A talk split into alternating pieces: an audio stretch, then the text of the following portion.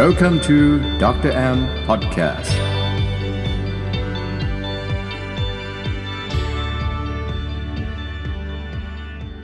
สวัสดีครับผู้ฟังทุกท่านครับ พบกับรายการดรแอมพอดแคสต์กับผมหมอแอม นายแพทย์ตนุพล วิรุณหการุณ อาทิตย์นี้นะครับเราจะมาคุยกันในชื่อตอนที่ว่า โรคเกาต์ดูแลและป้องกันอย่างไร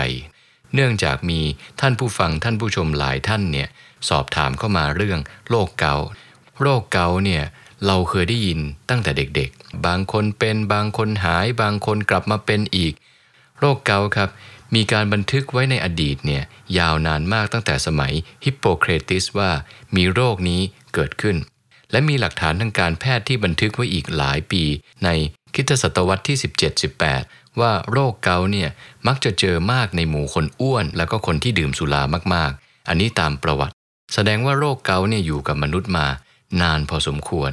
โรคเกาต์เนี่ยเกิดจากการสะสมของกรดยูริก หรือที่เรียกว่า uric acid U R I C A C I D เกิดจากการรับประทานครับ อาหารเนี่ยเขาจะแบ่งว่าเป็นอาหารที่มีสารพิวรีนเยอะไหมพิวรีนกลางๆ หรือพิวรีนน้อยคำว่าพิวรีนนะครับมีความสำคัญกับเรื่องของโรคเกาต์ P U R I N E S นะครับก็คือสารชนิดหนึ่งที่อยู่ในอาหาร เมื่อร่างกายเรารับประทานเข้าไปเสร็จเนี่ยเขาก็จะย่อยเจ้าพิวรีนนี้ แล้วเกิดเป็นของเสียขึ้นชื่อว่ากรดยูริก แสดงว่าการสะสมของกรดยูริกเนี่ยน่าจะเกิดขึ้นมาจากการรับประทานและสาเหตุอื่น ๆ อย่างที่หมอจะเล่าให้ฟังในวันนี้ เวลาเรามีกรดยูริกในตามข้อต่างๆ ในร่างกายเยอะ ก็จะเกิดอาการปวด บวม แดง ร้อน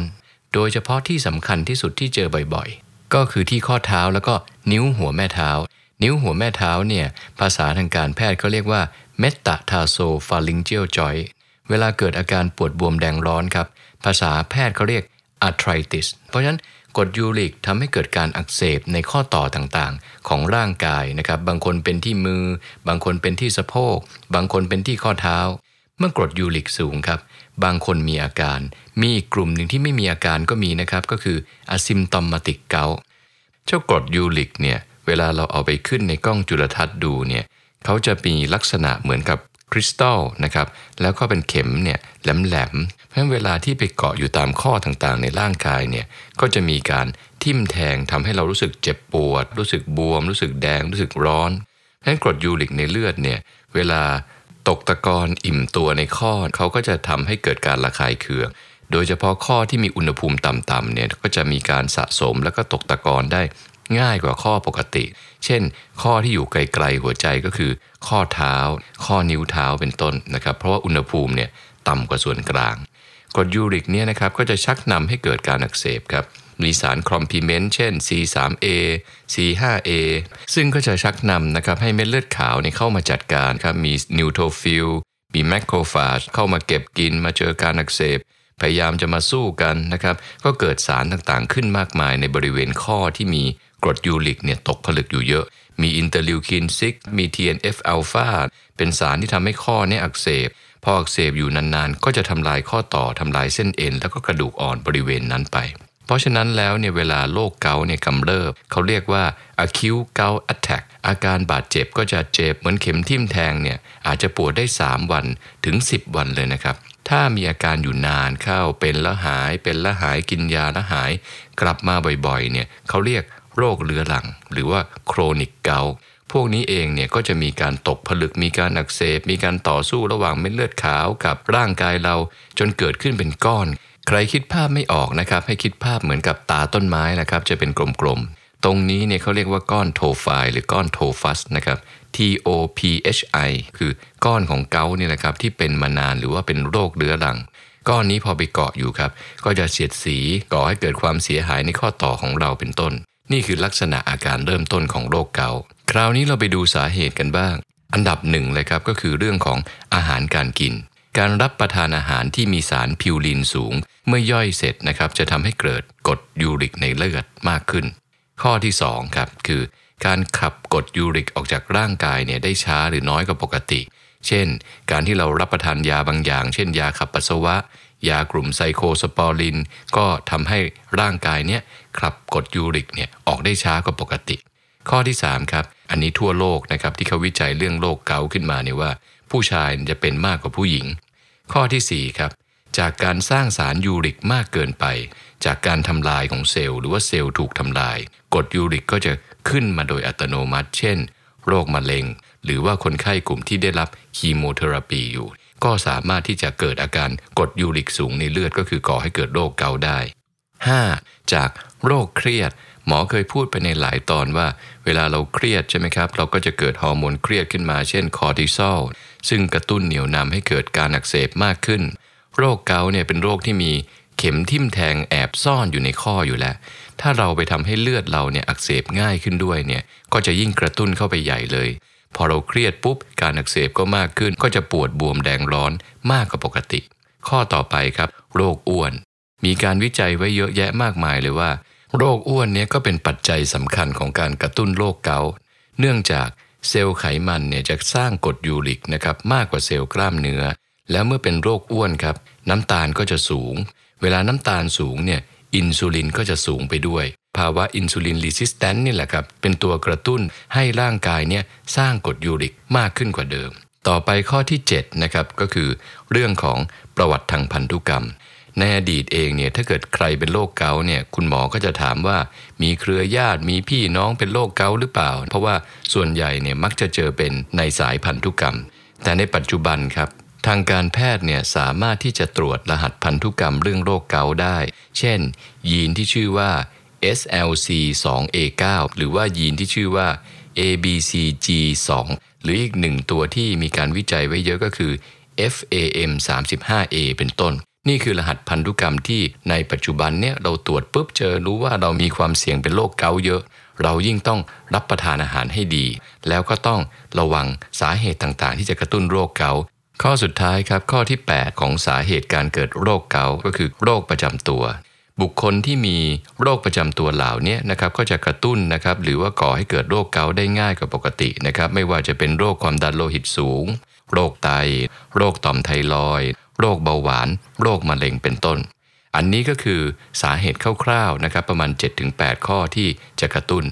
เวลาเราจะดูแลโรคอะไรก็ตาม หมอมักจะเล่าให้ทุกคนฟังเสมอว่า เราต้องทราบถึงต้นเหตุก่อน เราถึงป้องกันโรคได้ที่ต้นเหตุไงครับ คราวนี้ไปต่อครับ การวินิจฉัยของแพทย์ โรคเกาต์เนี่ยวินิจฉัยอย่างไร 1. ครับต้องมีอาการ เช่น มีอาการปวดบวมแดงร้อนของข้อให้คุณหมอเขาเห็น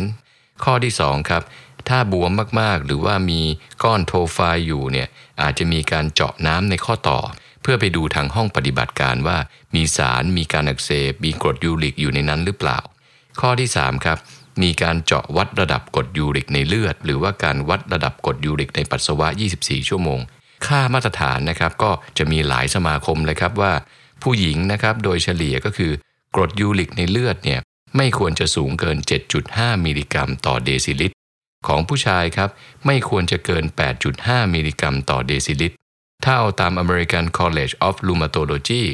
ก็คือขอทั้งผู้ชายผู้หญิงแหละครับ น้อยกว่า 6 มิลลิกรัมต่อเดซิลิตร อันนี้หมอก็เห็นด้วย เราควรจะมีประมาณสัก 6 ไม่เกินละครับ เพราะว่าเวลาที่เราเผลอไปกินซีฟู้ดแล้วค่าในเลือดจะขึ้น ก็ยังถือว่าไม่เกิน เพราะถ้าเรามีค่ายูริกแอซิดคาบเส้นเลยนะครับ เช่น 7.5 หรือ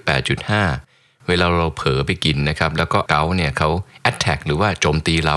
อาการจะปวดนานเลยครับ บางคนเป็น 3 วัน บางคนเป็นเกือบอาทิตย์ เพราะฉะนั้นป้องกันไว้ก่อนครับ หมอเห็นด้วยนะครับว่าสัก 6 มิลลิกรัมต่อเดซิลิตรเนี่ยค่ากรดยูริกเวลาเราเจาะเลือดแล้วไม่เกินเนี่ยอันนี้คือสิ่งที่ทุกคนสามารถที่จะตั้งเป็นเป้าหมายได้ แล้วก็เดินสู่จุดนั้น คราวนี้ครับเราไปฟังกันต่อนะครับว่า การรักษาทางยาโดยแพทย์ผู้เชี่ยวชาญเนี่ยมียากลุ่มไหนบ้างที่เกี่ยวกับเรื่องโรคเกาต์หมอจะเล่าให้ฟังพอเป็นข้อมูลพื้นฐานกลุ่มที่1ครับยากลุ่มลดการอักเสบของข้อต่อ หรือที่เรียกว่ากลุ่ม NSAID 2 ครับ ยาที่ชื่อว่ากลุ่มโคชิซีน C O C H I C I N E กลุ่มนี้ก็ลดการอักเสบแล้วก็การเจ็บปวดของข้อต่อ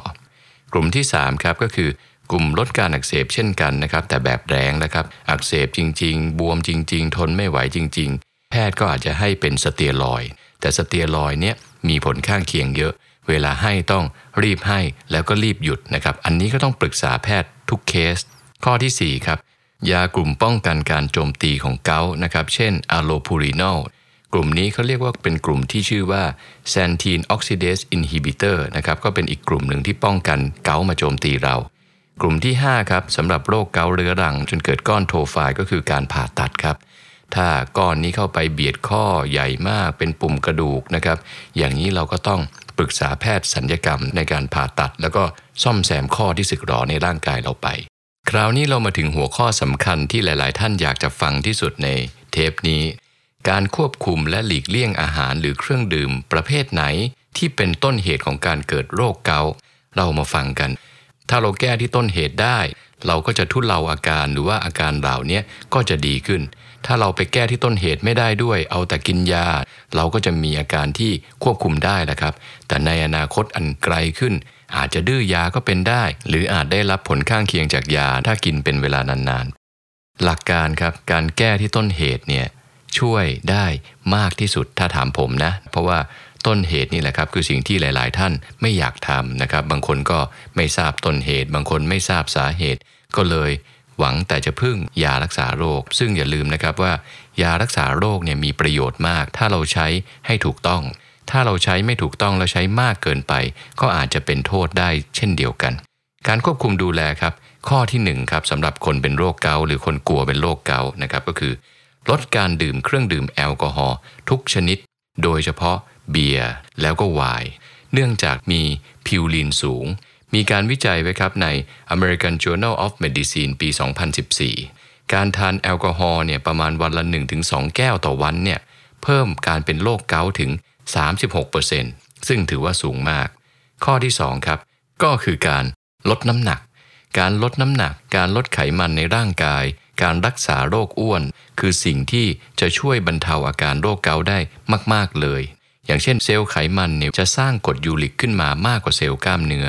เซลล์ไขมันครับจะสร้างสารการอักเสบมากกว่าเซลล์อื่น ๆ เมื่อเป็นโรคอ้วนครับมักจะเกิดภาวะน้ำตาลสูง แล้วเกิดภาวะที่เรียกว่า insulin resistant ทำให้กรดยูริกมากกว่าเดิมนะครับ เพราะว่าอินซูลินมากขึ้นกรดยูริกก็มากเป็นเงาตามตัว มีการวิจัยไว้ใน Annals of Rheumatic Disease ในปี 2000 การลดน้ำหนักตัวหรือการลดไขมันในร่างกายเนี่ยช่วยเรื่องการรักษาโรคเกาต์ได้ด้วย ข้อที่ 3 ครับสำคัญมากข้อนี้ หลีกเลี่ยง ลด ละ เลิก อาหารที่มีพิวลินสูงครับเพราะว่าพิวลินสูงเนี่ยพอทานเข้าไปปุ๊บ ก็จะถูกย่อยนะครับก่อให้เกิดกรดยูริก อาหารประเภทไหนล่ะครับที่มีกรดยูริกสูงบ้างครับหมอแอม มารู้ทฤษฎีก่อน อาหารที่มีพิวรีนมากกว่า 150 ถึง 200 มิลลิกรัม ต่อ 1 ขีด ถือว่าเป็นอาหารกลุ่มพิวรีนสูง อันดับหนึ่งเลยครับ ต้องหลีกเลี่ยงให้ไกลเลยนะครับ ใครที่กลัวโรคเกาต์เนี่ยก็คือเครื่องในสัตว์ทุกชนิด เช่น ตับบด ตับห่าน ไส้ หัวใจ เซ่งจี๊อะไรสักอย่างหนึ่งที่มีเครื่องในอยู่เยอะๆเนี่ยเกาต์หมดเลยนะครับ ต้องระมัดระวังให้มาก ข้อที่2ครับควรหลีกเลี่ยงนะครับแล้วทานให้น้อยที่สุดนะครับก็คือกลุ่มเนื้อแดง กลุ่มเนื้อสัตว์เนี่ยเพิ่มกรดยูริกในร่างกายได้มาก ไม่ว่าจะเป็นเนื้อวัวละครับต้องระวังนะครับ เนื้อหมูนะครับ เนื้อไก่ เนื้อเป็ด เนื้อแกะ เอาเป็นว่าต้องระวังเนื้อสัตว์เกือบทุกชนิดเลยแหละครับ ต้องกินพืชให้เยอะครับ ใครที่ชอบกินเนื้อสัตว์กินสเต็กกินอะไรก็ตามเนี่ยถ้าเป็นโรคเกาต์อยู่ด้วยเนี่ยต้องอยู่ให้ห่างเลย กลุ่มที่ 3.3 ครับ ต้องระวังมากเพราะว่ามีพิวรีนสูงมากก็คือ อาหารทะเลเกือบทุกชนิดเลยนะครับ โดยเฉพาะกลุ่มหอยครับ ไม่ว่าจะเป็นหอยเชลล์หอยแมลงภู่หอยนางรมปลาหมึกต้องหลีกเลี่ยงให้มากเพราะมีพิวรีนเยอะ ก็สร้างกรดยูริกเยอะ กระตุ้นเกาต์สุดๆ หลีกเลี่ยงกุ้ง หลีกเลี่ยงปู ไข่กุ้ง ไข่ปู ไข่ปลาครับ ปลานี่ก็มีเกาต์นะครับ ปลากลุ่มที่มีไขมันมากๆเนี่ยจะมีพิวรีนสูง แล้วก็กระตุ้นเกาต์ได้ เช่น ปลาซาร์ดีน ปลาแอนโชวีปลาแมคเคอเรลนะครับ ปลาแฮร์ริงปลาทูน่า ปลาแซลมอน นี่คือกลุ่มปลาที่เราไม่ควรทานนะครับ จดทันไหมครับถ้าจดไม่ทันเนี่ยเดี๋ยวเราไปฟังซ้ำได้ ทั้งหมดที่หมอพูดมานะครับคืออาหารที่เราควรจะหลีกเลี่ยง ถ้าทุกท่านเห็นเนี่ยจะเห็นว่าโอ้เนื้อสัตว์ก็เยอะซีฟู้ดนี่ก็เยอะ เครื่องในก็เยอะ กลุ่มน้ำซุปนี่ก็ต้องระวัง น้ำซุปต้มกระดูกไก่ น้ำซุปต้มกระดูกหมู ซุปก้อนต่างๆ แถมให้อีกตัวหนึ่งกะปินะครับนี่ก็กระตุ้นเกาเหมือนกัน กลุ่มที่ 3 เลยเป็นกลุ่มใหญ่ บางครั้งเราไม่รู้นึกว่าเป็นแค่ปีกไก่เป็นเป็ดเป็นห่านแล้วก็จบแล้ว ถ้าเราไม่ทานกลุ่มนี้เอ๊ะทำไมเกาเราเยอะขึ้น เพราะว่ายังมีกลุ่มซีฟู้ดที่มียูริกสูง มีกลุ่มเครื่องในที่ยังสูง มีกลุ่มเนื้อสัตว์ไม่ใช่แค่สัตว์ปีกนะครับ เนื้อหมู เนื้อแกะ เนื้อวัวเนี่ยเยอะมากเลย ถ้าเราหลีกเลี่ยง ลด ละ เลิก อาหารกลุ่มนี้ บุคคลที่ทรมานจากโรคเกาต์อยู่เนี่ยก็จะทุเลาแล้วก็ดีขึ้น ข้อที่4ครับ อาหารที่กระตุ้นยูริกแอซิดหรือกระตุ้นเกาต์ได้มากก็คือไฮฟุกโตสคอนไซรัปนะครับหรือว่าน้ำตาลฟรุกโตสนั่นเอง มีการวิจัยไว้ครับ ในคนประมาณ 125,000 กว่าคน ที่รับประทานฟรุกโตสครับทำให้เกิดเป็นโรคเกาต์หรือมีความเสี่ยงมากขึ้นถึง 62%อันนี้วิจัยไว้ที่มหาวิทยาลัยโตรอนโตที่แคนาดาในปี 2016 เพราะฉะนั้นคำแนะนำครับต้องหลีกเลี่ยง น้ำผลไม้ทุกชนิดที่มีน้ำตาลอยู่ในนั้นเยอะๆ หลีกเลี่ยง น้ำอัดลมทุกชนิด เพราะว่ามี high fructose corn syrup กระตุ้นเกาต์แน่นอน เครื่องดื่มที่มีส่วนผสมเหล่านี้แหละครับ คือสิ่งที่ต้องหลีกให้ห่างของคนที่กลัวเป็นโรคเกาต์รวมถึงขนมที่ใส่น้ำตาลสูงๆ น้ำตาลมากๆนะครับ ไม่ว่าจะเป็นเค้กเป็นคุกกี้ เป็นเบเกอรี่ กลุ่มนี้ก็ต้องระวังด้วย ข้อที่ 5 ครับ ผักทอดยอด ผักทอดยอดหรือว่าเมล็ดพืชอ่อนๆเนี่ยจะมีกรดยูริกอยู่แล้วโดยธรรมชาติ แสดงว่าคนที่กลัวเรื่องโรคเกาต์นะครับต้องระวังเรื่องผักทอดยอดด้วย เพราะมีสารพิวรีนสูง ไม่ว่าจะเป็นยอดกระถิน ยอดชะอม ยอดตำลึง ยอดฟักแม้ว ยอดผักบุ้งเป็นต้น หรือมเมล็ดเล็กๆครับเป็นเมล็ดมะเขือเทศ เมล็ดแตงกวา เมล็ดถั่วฝักยาว ข้อที่ 6 ครับในการดูแลร่างกายตัวเองก็คือ ต้องดื่มน้ำให้มาก เนื่องจากกรดยูริกเนี่ยตกผลึกในร่างกายเรา ถ้าเราดื่มน้ำเยอะนะครับ การไหลเวียนก็ดี น้ำในร่างกายก็ดี ก็ช่วยขับกรดยูริกออกจากร่างกายได้ แล้วก็มาข้อสุดท้ายของวันนี้ครับในการดูแลร่างกายเรา ก็คือการออกกำลังกาย ถ้าเราออกกำลังกายแล้วเป็นไงครับ เราก็จะน้ำหนักดีนะครับ ไม่เดินหน้าไปสู่ภาวะอ้วน หรือเป็นโรคอ้วนในอนาคต ถ้าเราไม่เป็นโรคอ้วนซะแล้ว เราก็จะมีโอกาสเป็นโรคเกาต์น้อยลง มีการวิจัยสนับสนุนไว้ครับใน American Journal of Clinical Nutrition นะครับในปี 2008 ว่าการออกกำลังโดยการวิ่งนะครับวันละ 8 กิโลเมตร ช่วยลดความเสี่ยงจากการเป็นโรคเกาต์ได้ถึง 50%พอช่วยลด body fat หรือว่าไขมันในร่างกาย อันนี้ก็คือทั้งหมดแหละครับของวันนี้ว่า หมอพยายามจะแยกเป็นหัวข้อนะครับ ให้เข้าใจง่ายไม่ว่าจะเป็นเรื่องราวเกี่ยวกับโรคเกาต์สาเหตุและปัจจัยในการกระตุ้นให้เกิดโรคเกาต์ไปจนถึงวิธีการวินิจฉัยนะครับแล้วการตรวจสอบในร่างกายว่าจะรู้ได้อย่างไรว่าเราจะเป็นเกาต์การไปพบแพทย์เพื่อปรึกษาผู้เชี่ยวชาญนะครับ ยาต่างๆ ที่เป็นชื่อที่หมอมาเล่าให้ฟังว่าอ๋อนี่คือยากลุ่มรักษาโรคเกาต์แต่การจะรับประทานต้องปรึกษาแพทย์ก่อน แล้วก็มาถึงส่วนสุดท้ายครับ ส่วนสำคัญก็คือการป้องกันดูแลร่างกายตัวเราตั้งแต่ต้นเหตุ ก็คือ 6-7 ข้อที่หมอกล่าวไป วันนี้นะครับก็สมควรแก่เวลา หวังว่าข้อมูลที่เราเอามานั่งคุยกันในวันนี้ แลกเปลี่ยนข้อมูลกัน จะมีประโยชน์กับผู้ฟังไม่มากก็น้อย วันนี้ครับกลับไปนะครับไปดูซิว่าอาหารการกินเราการใช้ชีวิตเรามีปัจจัยเสี่ยงบ้างไหม ใครที่ยังไม่เป็นวันนี้ป้องกันไม่ให้เป็นในวันหน้า ใครที่เป็นแล้ววันนี้ขอให้ทุกท่านสุขภาพแข็งแรงขึ้น ปราศจากโรคภัยไข้เจ็บ และเดี๋ยวเรามาพบกันใหม่ในตอนหน้าๆวันนี้หมอขอลาไปก่อน ขอให้ทุกท่านสุขภาพยืนยาว แข็งแรงอย่างมีคุณภาพ ขอบคุณมากครับ สวัสดีครับ